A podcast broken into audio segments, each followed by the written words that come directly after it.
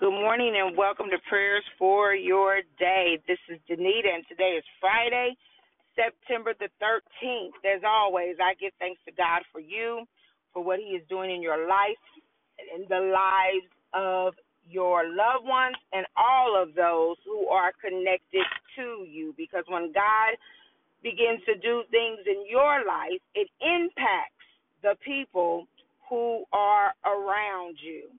Um, I thank God that it's Friday. We made it. Praise God to see another day. You know, on Fridays we do something a little bit different, and I do believe that I have something um, from the Holy Spirit that is going to encourage you on this morning, and hopefully encourage you throughout this weekend. On this morning, as I was getting dressed and I was putting my makeup on I heard um, the Holy Spirit just dropped a, a song in my spirit. I'm not going to sing it, but the song is Lord, Make Me Over. Make me over again. And then uh, the psalmist says, Do it, Lord. And it's just, it was just repeating that, Lord, make me over. Lord, make me over. Do it, oh, do it, Lord. Lord, make me over. And so in that, as I just began to to sing that song, you know it's it's about how do we as believers get to a place where we want to be made over. We desire in our hearts to be made over to not be the same person that we were 10 years ago to not be the same person that we were 5 years ago because the lord desires to make us over. And, and so as I began to meditate on that more and more, I began to think about the people in the Bible where the Lord changed their name. He changed Simon's name to Peter. He changed um, Abraham's name. I mean, he changed Abraham's name. It was Abram at first, and then the Lord changed it to Abraham. He changed. Um, oh, let me. Oh, bring it back to me, Holy Spirit he changed Isaiah's name to Israel. And so, thank you. And so, um, the Lord is in the business of making people over.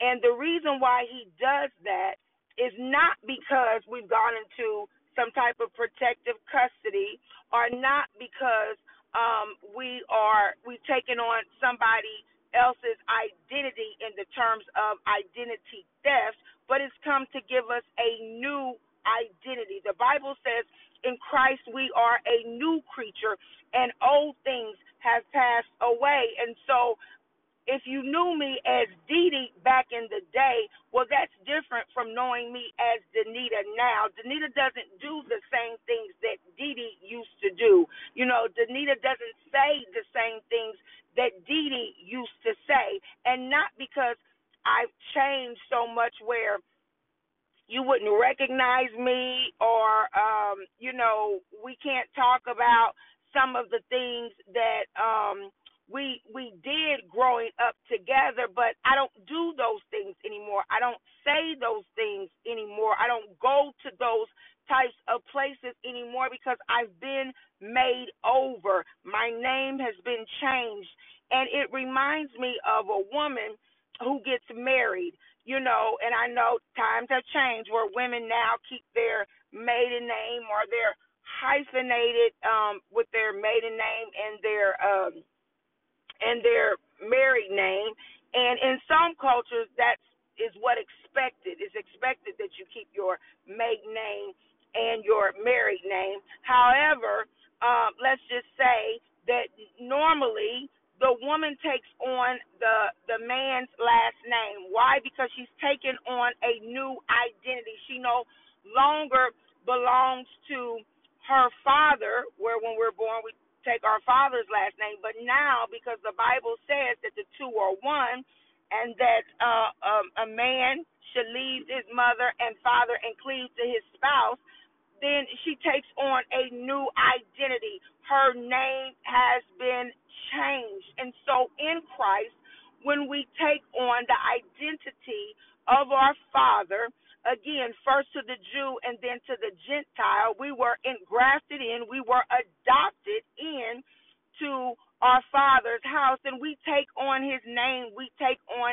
his identity but it's more than just a name change. We've got to be made over from the inside out. The name change is just a to let everybody else know there's something different about us. But the inward change is what God begins to work on, what God begins to do. And so, how does God do that? Well, when He changed Saul into Paul, He did it on the road to Damascus. And some of us need to pray for a Damascus road experience. Some of us need to pray for, if not for ourselves, for our loved ones, that they would encounter the Lord in such a way that they would be changed. That they would encounter the Lord in such a way that they would be changed. And maybe that's you. Maybe you've been doing what you can do, but you still feel like you've not completely made the change that you need in your life in order to really take on your new identity. Then ask the Lord, tell the Lord you need a Damascus Road experience. You need a visitation of the Holy Spirit. You need for God to come and just dwell in your presence, in your midst. And then you need to be like Jacob and wrestle with the Spirit and not let God go until He blesses you. To not let the Holy Spirit go until your name has been changed. So, again, our encouragement, our word for the day is that the Lord would make us over. That He would make us over to the point that our name would be changed to the point that we have taken on a new identity, to the point where we've had our own encounter. Maybe it's your spouse that needs an encounter. Maybe it's your children that needs an encounter. Maybe it's your boss that needs an encounter. But we need to be changed. We need to be made over. Be encouraged and have a great weekend.